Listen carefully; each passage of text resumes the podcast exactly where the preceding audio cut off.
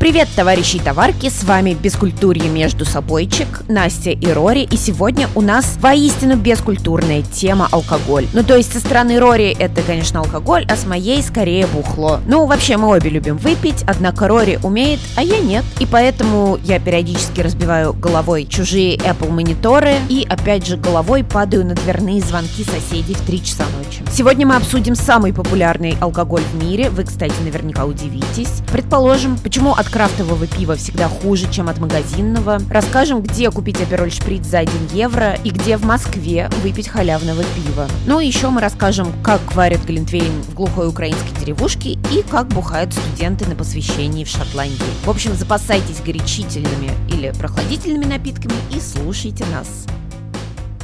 Ну, угадай, с чего мы начнем. Ты не знаю, со статистики. Да, с нее родим. Самый популярный алкогольный напиток в мире.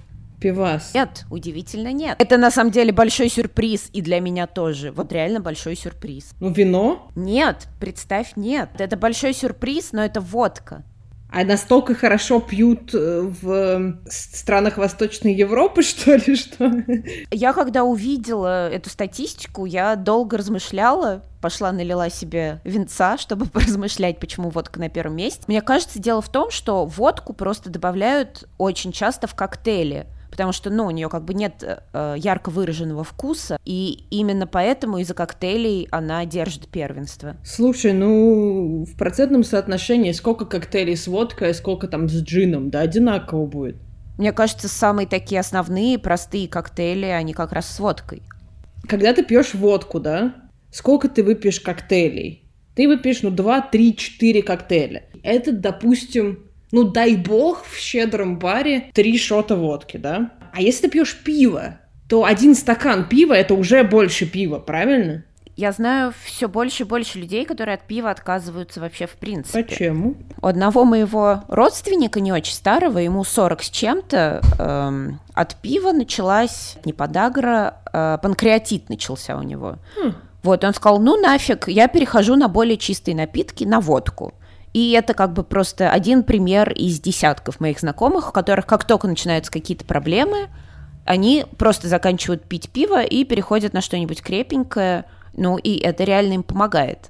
Слушай, любопытно, я сейчас просто гуглю, значит, какие самые популярные дринки в мире. У меня на первом месте пиво, на втором ром и коук, на третьем месте водка с апельсиновым соком. Но видишь, это немного, это у нас немного разного толка статистика, да. То есть я смотрела именно сам алкоголь, а тут прямо и коктейли, и все.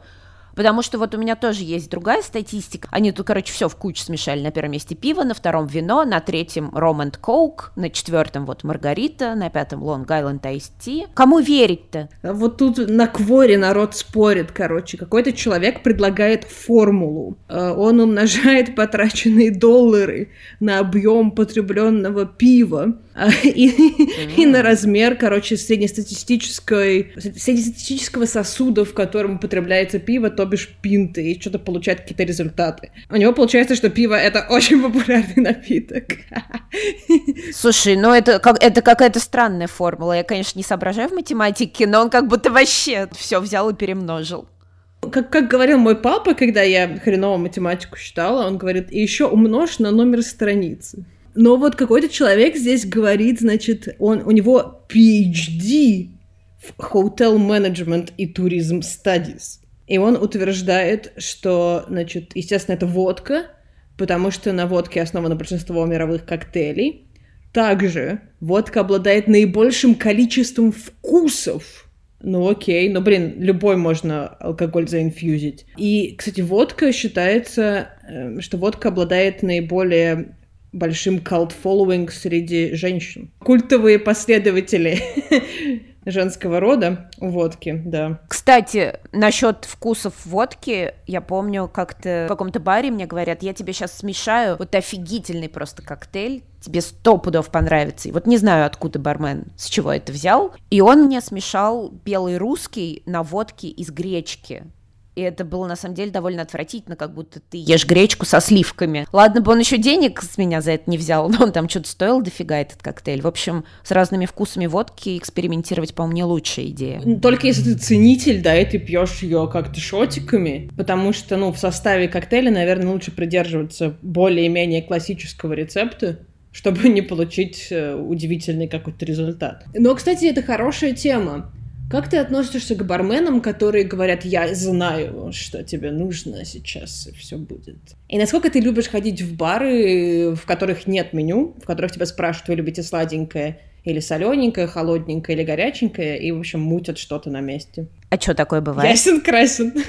Это, ну, довольно популярная тема, да. То есть ты им говоришь какой-то набор, да, чего тебе хочется? Самые грамотные, они задают вопрос. То есть они говорят: вот у вас какой любимый чистый алкоголь? Какие вам нравятся вкусы? Что вы вообще любите? Насколько вы любите экспериментировать? Любите ли вы крепкое или не крепкое? Любите ли вы сладкое или не сладкое? Там, фруктовое или не фруктовое? Ну, особо есть у меня любимое место — бар-мицва в Москве. Вот, там на джине делают классные штуки с ежевичным пюре и, кажется, с малиновым пюре. И, судя по всему, вот эти вот базы у них домашнего приготовления. Вот, ну, то есть, конечно, да, качество ингредиентов — это очень важно для вкуса, но вот джин в сочетании с ягодным пюре мне безумно нравится. Видимо, это какие-то бармены уже высшего класса, потому что из всех знакомых мне барменов... Барменов или барменов? Ладно, из всех знакомых мне представителей профессии очень многие жалуются как раз на вот таких посетителей, которые приходят и говорят: ну, я хочу чего-нибудь там кисленького,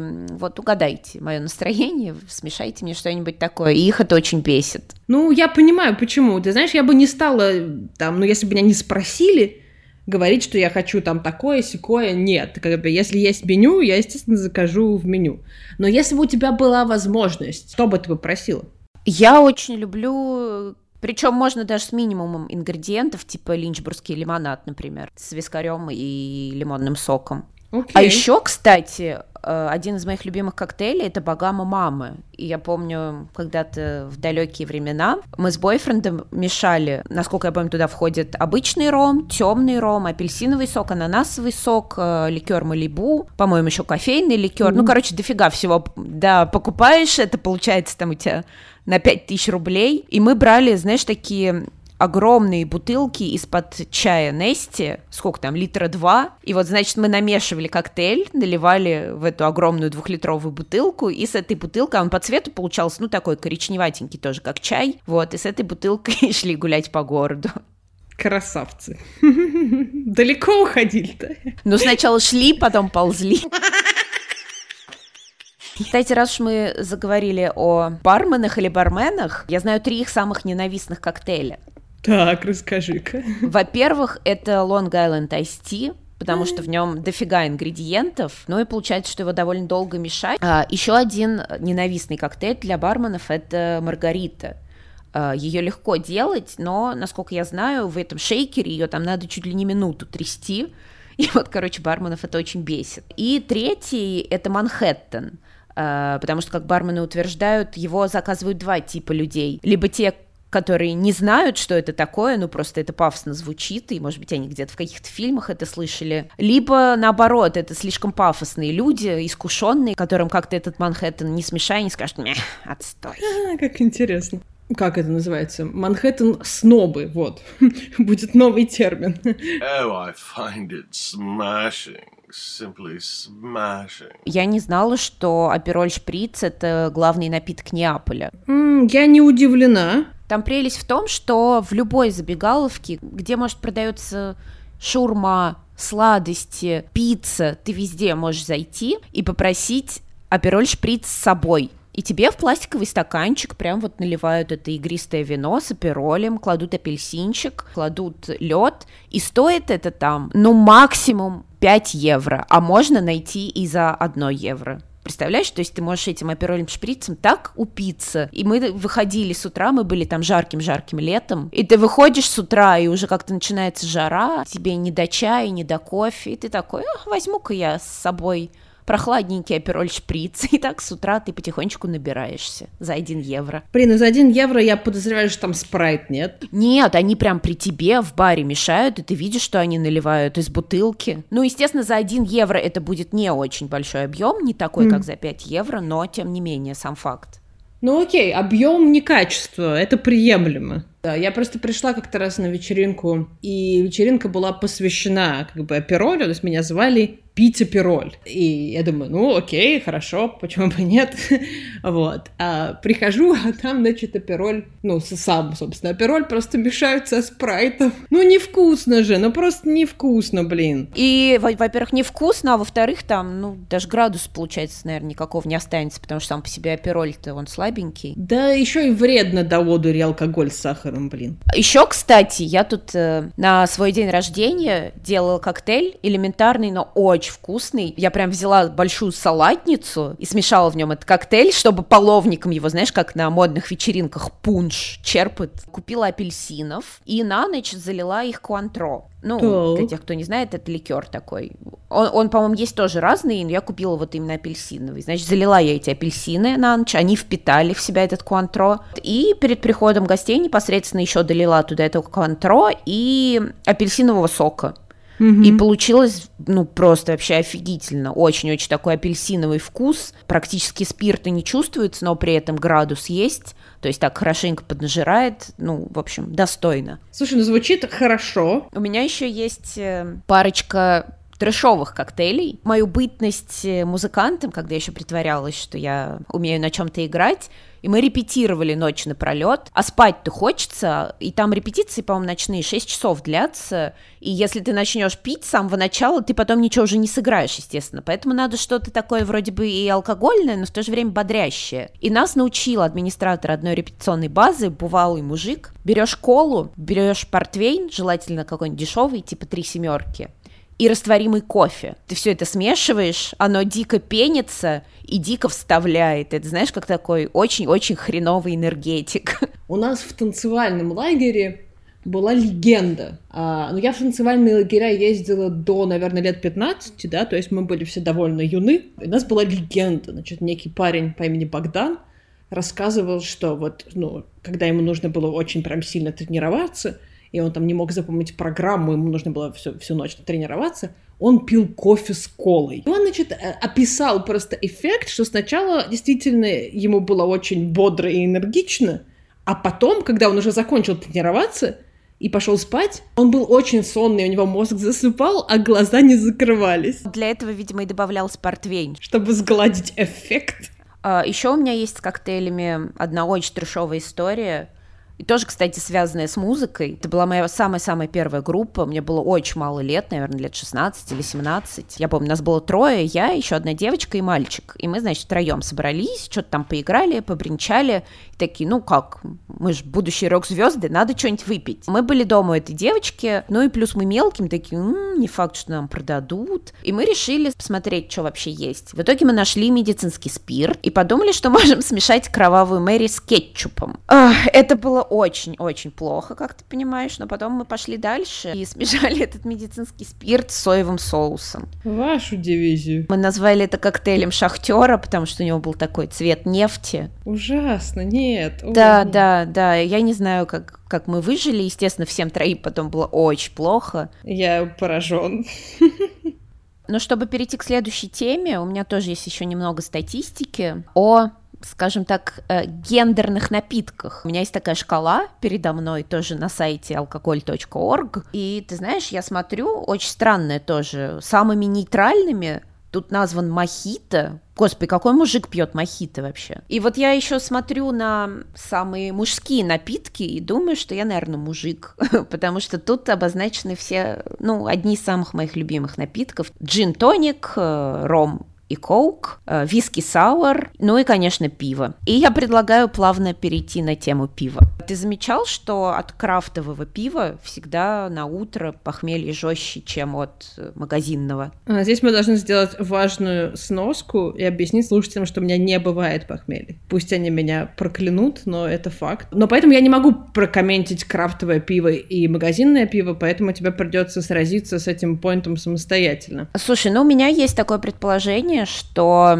крафтовое пиво варят, ну не пойми как, там не особо следят за чистотой производства не в плане, что там какая-то антисанитария, хотя, может быть, и в этом плане. А вот когда варят тоже магазинное пиво, которое почему-то считается дерьмовым, не знаю, я ничего против магазинного не имею, там у них есть какие-то уже налаженные технологии производства, которые отработаны, и там ничего лишнего, никакая лишняя бактерия, ведь пиво — это процесс брожения, на заводах никакая лишняя бактерия туда не попадет, и эта бактерия потом не сделает тебе плохо на утро, скажем так. Могу поверить. Но еще моя любимая ЗОЖ-тема. Я уверена, что в крафтовом пиве до хрена сахара. Слушай, ну сахар, он же есть вообще в любом пиве, насколько я понимаю. Ну да, я просто думаю, что его больше сильно. Особенно вот эти вот все там, которые со вкусом, ягодной примочки какой-нибудь, с персиковой, ну полюбас, там же много сахара. Слушай, ну хрен знает, мне кажется, там просто солод и хмель какие-то особенные, которые дают такой вкус. Сейчас какие-нибудь люди, которые разбираются в крафтовом пиве, слушают нас и истерично хохочут. У нас есть такое замечательное заведение в Москве, называется «Бутылка, кружка и котел», где периодически проводят варки пива открытые. То есть ты записываешься, приходишь, и в течение 8 часов там какие-то хорошие люди с тобой прям вместе варят пиво. То есть тебе там дают что-нибудь помешать лопаточкой, закинуть куда-нибудь дрожжи, ну и параллельно рассказывают тебе какие-нибудь интересные истории про пиво. Ну, это было довольно увлекательно, первые часа полтора. Потом уже на третьем, на четвертом, ну, к 8-му часу, естественно, все участники соревнований уже набрались, но в итоге ничего, пиво мы сварили, оно там какое-то время полежало, сколько-то недель, потом мы пришли, получили по бутылке сваренного прям нами пива. Было вкусно. Вообще, с пивом у меня довольно сложные отношения. Ну, то есть они настолько простые, что уже, наверное, стали сложными. А у меня же даже один раз, благодаря пиву, было воспаление почки. Представляешь, как это больно и обидно, когда это прям как будто любимый человек тебя предал. Подставил, да, так. Как так произошло-то? Ты знаешь, я, во-первых, тогда, не знаю, связано это или нет, я очень сильно тогда, помню, промочила ноги, застудилась, и весь день мы пили пиво, причем в каких-то, даже 2 дня подряд, у кого-то был какой-то день рождения, и мы пили просто какое-то безумное количество пива. Да на следующий день у меня как-то заболела спинка. Я думаю, блин, спала я, что ли, неудобно? И вот ходила я несколько дней, у меня все ныло и ныло спина, и на массаж уже сходила, растяжкой какой-то занялась. Болит, сука, и болит. И тут кто-то предположил, говорит, Настя, а ты не думаешь, что это вообще может быть не спина, а почка? Ну, я сходила на УЗИ, мне сказали, да, дамочка, у вас воспаление почки. Говорят, ни в коем случае нельзя пиво, но можно водку. Опять же, вот, кстати, к вопросу, почему люди с пива переходят на водку. Видишь, водку можно всегда, даже когда у тебя почка гниет. А много там было всяких ограничений из серии сексом не заниматься, чтобы почку не травмировать, на велосипеде не кататься, опять же, никакого массажа. Я попила какие-то антибиотики, и довольно быстро у меня все это прошло без последствий. Опять же, к разговору про пиво. В Москве есть этот замечательный московский пивоваренный завод, и они каждые выходные, вроде бы, не знаю, как сейчас, но раньше точно, устраивают туда экскурсии, причем бесплатные. Тебя там водят по заводу, все показывают, рассказывают, это довольно интересно, а потом тебя ведут на дегустацию. И там, значит, какой-то буфет, где ты можешь себе купить какую-то закусь, и тебе в неограниченном количестве наливают пиво. И вот дают тебе там минут 40, и за эти 40 минут вся вот эта честная компания в каких-то безумных количествах выпивает этого халявного пива. Более того, ты когда ходишь по заводу, прям видно людей, которые тут уже не первый раз, и которые просто ждут, что сейчас вот скорее эта экскурсия закончится, и нас наконец-то запустят в дегустационный зал, где мы нальемся этого халявного пива вот за 40 минут столько, сколько сможем. Это очень смешно, когда всех запускают, и там такое «Спарта!» Все бегут от отталкивая друг друга, наливайте мне скорее, прям сразу по 10 берут этого пива. Очень забавно. Кстати, знаешь, какой бренд пива самый популярный? Гиннес. Не-не-не-не-не, ты что, Гиннес — это для ценителей, что-то гораздо более попсовое. Бад-лайт? Бад? Да, ну, не знаю, лайт или не лайт, но да, бад. После бада я собиралась сказать Хайнекен. Ну, кстати, Хайнекен владеет Гиннесом, к сожалению. Хайнекен даже владеет Крушовицей теперь. Слушай, ну, мое самое любимое пиво — это кокосовое, причем не стауты, потому что, ну, довольно часто можно встретить какие-нибудь стауты кокосовые, я темное пиво вообще не люблю, а именно IPA. Кстати, если кто не знал, мою собаку зовут Ипа в честь пива IPA. А худшее пиво, которое я пробовала в своей жизни, купила в Испании, это было пиво с морской водой. По вкусу и по запаху, ну, как рвота.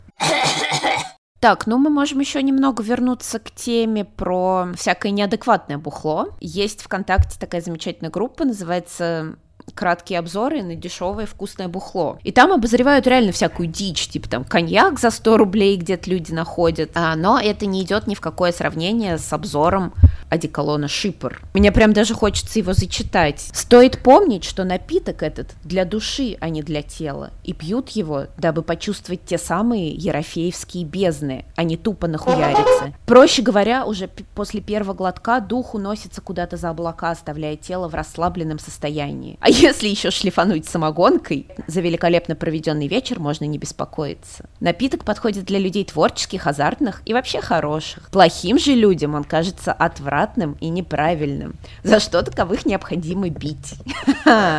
После себя Шипр оставляет невыразимое словами послевкусие, впрочем, в закуске его величество не нуждается. Какое от него похмелье, я не помню. Конец цитаты. Напомнила ты мне моим последним отъездом в Штаты. Друзья семьи делали домашнюю ягодную настойку. Она была прям классная, потому что, во-первых, они купили, ну, делали ее с дорогой, да, классной водкой, а все ягоды были из их собственного огорода. И говорят, о, привезешь, значит, своим американским друзьям. Я думаю, что-то я не уверена, что можно вести-то, да, но поскольку это не купленный в магазине алкоголь. И нашла очень прикольную инструкцию по поводу того, какие продукты можно, какие продукты нельзя перевозить. У нее был список, значит, что можно вести. Водку можно, пиво можно, самогон тестя нельзя. Я думаю, ага, у меня, походу, как раз-таки самогон тестя, и поэтому я, наверное, не могу его вести. А папа говорит, ну так что, давай, значит, купим в магазине какую-нибудь ягодную настойку за 100 рублей, выльем ее и зальем туда эту. Вот, но оказалось, что там нужно, должна быть максимально опечатанная бутылка. Наверное, не проверили бы. Но фишка в том, что я начиталась о том, какие могут быть санкции применены к тебе, если ты все-таки провез, да, какой-то несанкционированный товар. Там штраф до 10 тысяч долларов. И я что-то решила не рисковать. Но если возвращаться к разговору о питье всякой дичи, я спросила своего советского отца с советским прошлым, что вообще пили-то? Ведь нифига не достать было. Он говорит, пили буквально все, например, там зубную пасту разводили и пили. Или, говорит, один раз его другану, когда, где-то они еще студентами были, другану привезла девушка из Египта одеколон апельсиновый египетский. Естественно, они, не брызгаться же им в самом деле одеколоном, надо выпить. Они, значит, выпили и, говорит, мы дня 3 икали этими апельсинами. А потом пришла эта девушка, посмотрела и говорит, ребята, надо же по чуть-чуть им брызгаться, что же вы, типа, все на себя сразу вылили? Они такие, вот так мы душимся активно. Я слышала, что арабский парфюм, да, он вообще очень хорошо сделан, потому что он весь обычно на эфирных маслах, там, на ореховых маслах, да, и, наверное, безопасно, я думаю, наверное, же не умрешь, да, если выпить. А еще отец рассказал, что было много-много всяких одеколонов, и тот же Шипр считался вообще шикарным, как Армани, его типа покупали там пить по праздникам. Еще у него есть такая история, что он приехал в какой-то там санаторий, от работы его отправили отдыхать, его поселили в один номер с каким-то чуваком из небольшого шахтерского городка. Чувак приехал с огромным чемоданом, и когда он чемодан этот открыл, папа офигел. Там ни вещей, ничего не было, весь чемодан был забит баночками одеколона «Фиалка». Они неделю прожили вместе, и отец, значит, ходил там на какие-то процедуры, ходил там искупаться, а мужик просыпался, выпивал, значит, эту «Фиалку», и опять засыпал. И то есть он даже никуда не ходил. И вот всю неделю он так лежал и бухал там. И в последний день у него уже закончилась эта фиалка. И он там отцу говорит: слушай, а что тут это вообще есть-то в пансионате? Дай хоть посмотрю в последний день. Вот. Отец ему пошел показывать, мужик ему рассказал, что, собственно, в этом шахтерском городке не продают ничего, ни водку не продают, ничего вообще, и только вот этот одеколон там завозят, все бухают эту фиалку. Мужик говорит: а после этой фиалки ничего вообще больше не вставляет, ни водку, ничего не можешь пить, и вот, значит... Все там сидят на фиалке. Если ты будешь работать в шахте и пить фиалку, наверное, ничего хорошего не случится.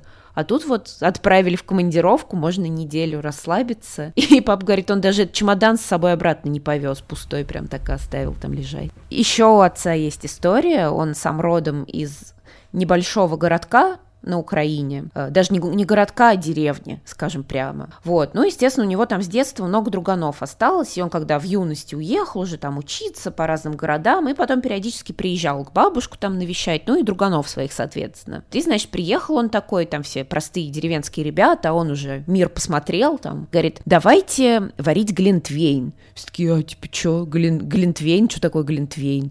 Отец говорит, ну, это вино там со всякими яблоками, ягодами, с сахаром, там, говорит, ну, короче, несите, что есть, все такие, ну, типа, да не вопрос, там, кто-то чай принес, кто-то сахар, кто-то самогонку домашнюю, яблок нарвали где-то там в соседнем огороде, собрали в огороде опять каких-то ягодок, ну, и плюс еще портвейн какой-то дешевый нашли, вот, короче, такая получилась смесь, чай, сахар, самогонка, портвейн, яблоки из огорода. Ну и, значит, отец стал все это варить. Ну, а процесс-то не быстрый. Там большая 5-литровая чаша. Вот. И он, значит, все это варит и говорит: ребят, я типа вот пока варю, вы потихонечку пробуйте, что там вообще получается. И он, значит, варит, и потом он все такое, типа, готово. Оглядывается, а все его друзья валяются и спят. Ну как, не принято же, на Украине щедрая душа, не будешь же по чуть-чуть пробовать. Они прям зачерпывали, да что ж такое, огромными кружками выпивали, ну и, короче, пока отец доварил, их всех сморило. Ты портвейн 3 семерки пил когда-нибудь? Нет, я видела его вживую, но не пила никогда. Мужу как-то подарили очень симпатичную подставочку под вино. Котик с передними лапками делает такой кружок, и туда можно вставить вино и хранить его. И у нас... с мужем была большая проблема. Мы все время, ну, хотели, чтобы у нас там стояла какая-то красивая какая-то бутылка вина, и мы каждый раз покупали очень дорогое вино, потому что думали, ну, блин, ну, не выпьем же мы там вино за 4-5 тысяч, оно, наверное, у нас будет долго там стоять. Но нет, чтобы мы туда не ставили, мы постоянно его выпивали. Поэтому... мы пришли к выводу, что надо поставить туда что-то, что мы точно не выпьем. Да, лайфхак сработал, мы купили портвейн 3 семерки, и вот уже 1.5 года он там стоит, и у нас даже не возникает мысли к нему притронуться. Наверное, вино было, может быть, первым напитком, которое я распробовала, да, которого я научилась как-то наслаждаться. А было это, когда я поехала по обмену в Португалию. Я вообще довольно поздно начала выпивать, мне кажется. То есть я была рьяным противником алкоголя. Ну, меня прям, знаешь, возмущало, когда родители там наливали себе стопочку. Мне казалось, какой кошмар! Это же плохо! Вдруг они станут алкоголиками.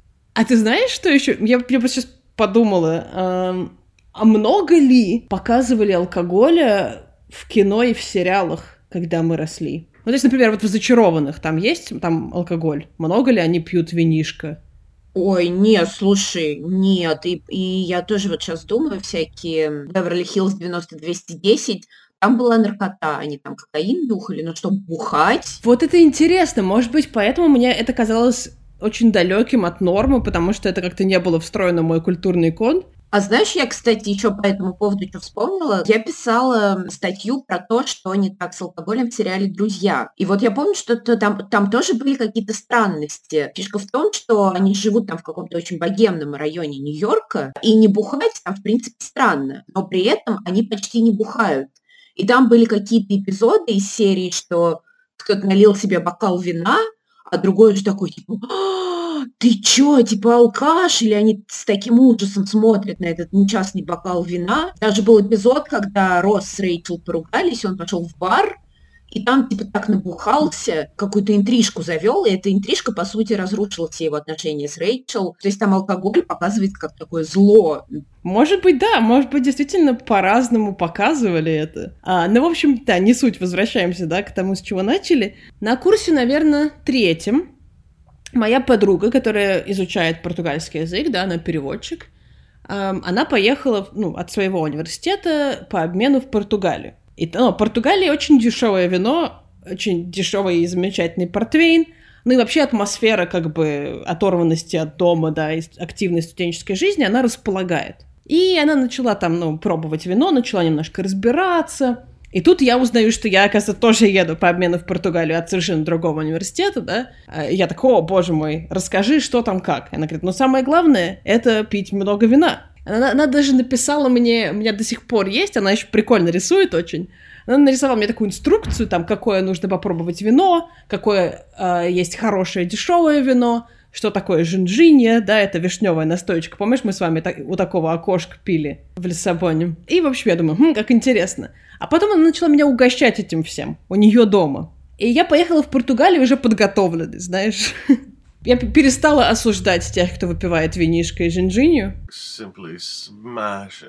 Я была в Грузии, там и винзавод, и винодельня. Все в одном. Я помню, что мы заказали экскурсию, мы ездили в Грузию с подружкой, и мы заранее в интернете им написали, они сказали: да-да, приезжайте. В итоге мы были вдвоем там на этой экскурсии, нам выделили свою экскурсоводшу, она нас поводила по винодельне, показала там, где, как у них вино делается, и там еще была дегустация, и нам наливали разное вино с черчхелой, с разным сыром, и мы подумали, надо, наверное, купить.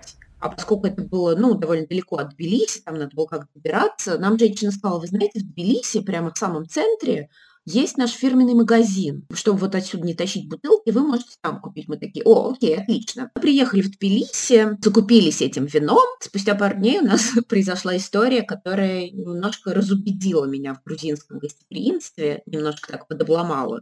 Там же прямо рядом с этим магазином находится небольшое туристическое бюро, где можно заказать экскурсии. Мы заказали экскурсию на Казбеге. Ну, там условно договорились, вот когда там уезжает автобус, мужик там говорит: в четверг, окей, в четверг там в 8 утра будем. Приходим в четверг в 8 утра, нету автобуса, ничего нет, мы прождали час, ушли, занялись там какими-то своими делами, пришли опять в эту контору. Что за дела? Мы вам деньги-то заплатили, а автобуса не было. А там же другой чувак, не тот, который нам продавал билеты, и он говорит: а вы пришли в четверг?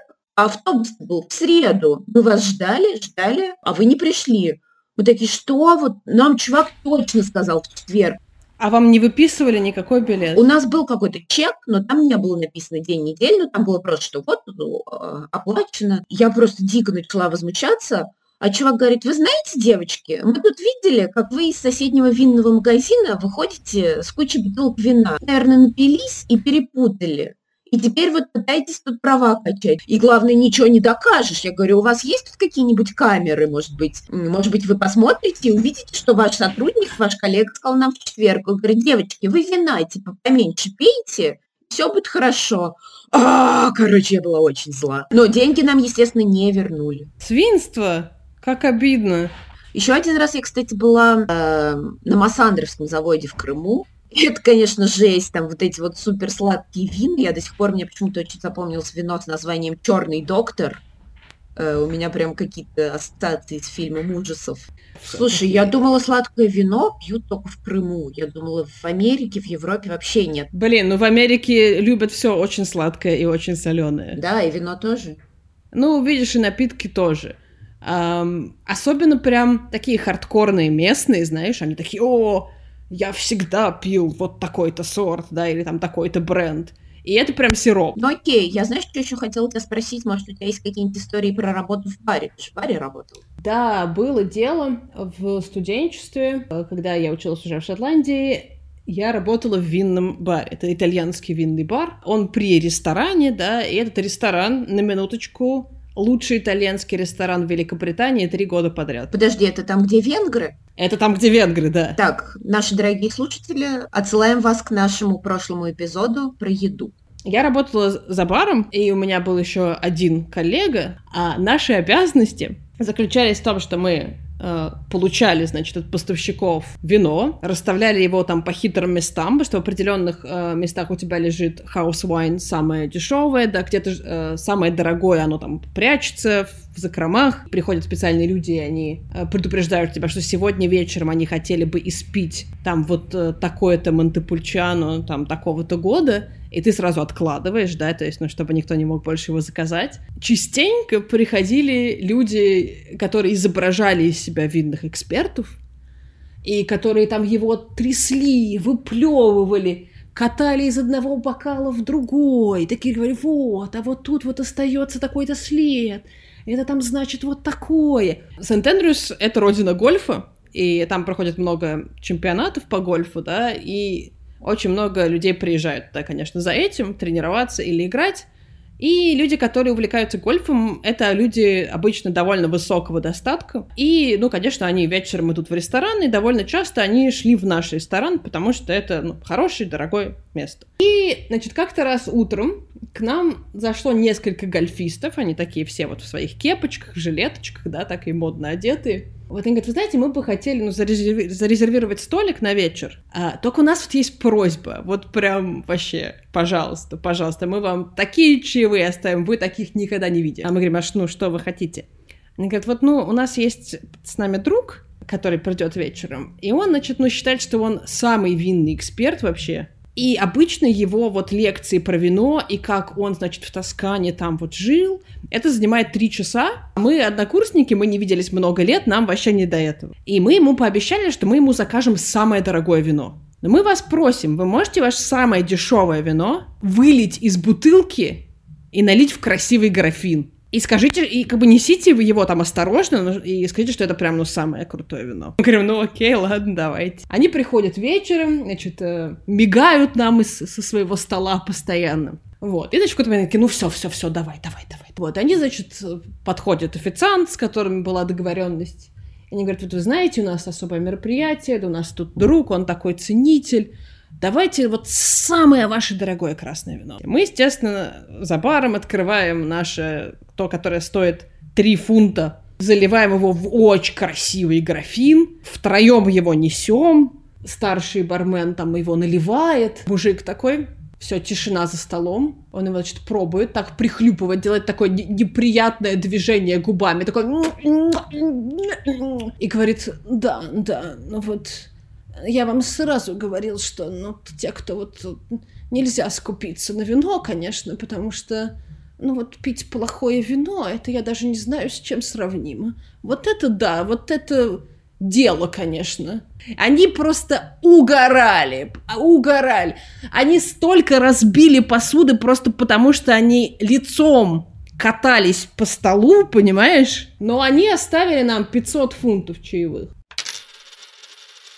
Вот у меня 2 темы еще осталось. Бухло за рубежом и какие-нибудь дикие истории, связанные с бухлом. Давай, сектор плюс, что выбираешь? Выпивон за... Да, давай про выпивон за рубежом поговорим. У меня есть история, которая почему-то всех всегда поражает. Не знаю, насколько скоро наши соотечественники смогут опять ездить в Китай, но это очень полезная для них информация. Так вот, в Китае есть довольно много баров, куда иностранцы приходят и им бесплатно наливают неограниченное количество бухла. Делается это, собственно, по 2 причинам. Во-первых, у китайцев очень двойственное отношение к иностранцам. С одной стороны, они такие типа лаоваи, какие-то непонятные культуры и вообще, в общем, презрение, все дела. А с другой стороны, все-таки вот эти иностранцы, что-то в них есть, интересно. Ну, и мы хотим быть немножечко как они. Раз они приходят в это место, значит, мы тоже должны приходить. В общем, таким образом бары убивают 2 зайцев. И, с одной стороны, приходит очень много китайцев, чтобы бухать там же, где иностранцы. И, с другой стороны, эти китайцы получают очень хорошее развлечение. Потому что иностранцы, естественно, напиваются на халяву-то, начинают плясать. И, ну, это, в общем, как-то такой зоопарк немного получается. Я ожидала, что эта история закончится тем, что, ну, потом как-то мухлюют с счетом. Не, нифига, слушай, ты знаешь, мы даже, по-моему, из еды ничего там и не заказывали. Мы просто зашли, нам надели браслетики, там единственное условие, что ты подходишь к бару, и можешь взять только 1 напиток за раз на себя. То есть там каким-то твоим китайским друзьям не получится налить.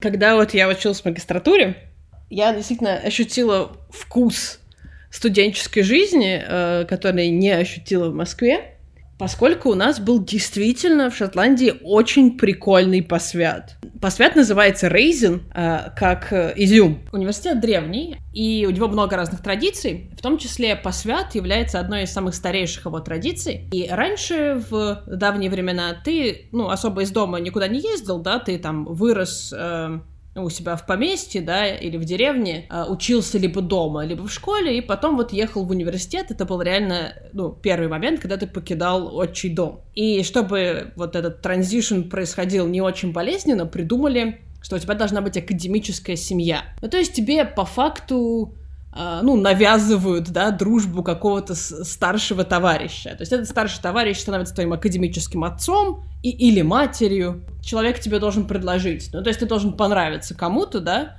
и человек должен сказать тебе: да, слушай, давай я буду твоим академическим отцом, академической матерью. Кстати, мой супруг был моей академической матерью. Муахаха. Это называется академический инцест. Обычно у академических родителей, пара-тройка детей, там, наверное, 3 — это самое популярное число. И на посвят они устраивают для них, всякие конкурсы, всякие безумные развлечения, игры и так далее. Чтобы просто им запомнилось, да, время, когда они попали в университет. Конечно, это все очень тесно связано с потреблением безумного, нечеловеческого количества алкоголя. Все приличные граждане Сент-Эндрюса, то есть все старички, которые там постоянно живут, когда наступает Рейзин, пакуют чемоданы, садятся в свою машину и уезжают на 3-4 дня. Просто потому, что они не хотят смотреть, как пьяные студенты свисают с деревьев. И это, значит, все мероприятие, оно действительно длится 3 дня, которые ты особо не просыхаешь. По традиции, сначала ты утро проводишь со своей академической мамой, а вечер и ночь с академическим папой. Утром ты идешь к своей маме и играешь реально в детские игры.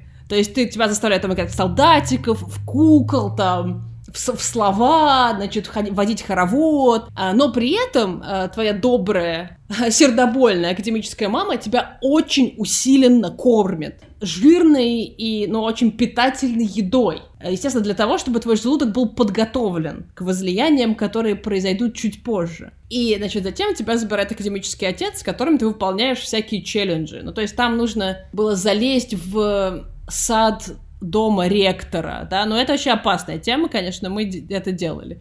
Влезть в какое-то заброшенное здание, нужно было зайти в библиотеку, найти, максимально сексуальную книгу, которая там есть. Мы нашли когда-то что-то про секс в СССР. Ты все время пьешь какой-то шот там или какие-то штрафные, и приводит это все в итоге к финальному рыцарскому турниру среди отцов. Отцы надевают доспехи, да, и броню из пенопласта или картона. Далее на эту броню надеваются воздушные шарики. Рыцари сражаются 1 на 1 вместо мечей, используя замороженную рыбу. И затея, значит, в том, чтобы замороженной рыбой проткнуть шарики на груди противника, и тогда он повержен. И так, в общем, развлекаешься 3 дня. А что делать тем, кто не пьет?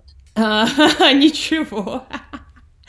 Страдать. Да, в принципе, во все эти игры можно с удовольствием играть в трезвом виде. Можно, кстати, документировать то, что делают твои пьяные друзья, и выкладывать в Инстаграм, как они свисают с деревьев без штанов.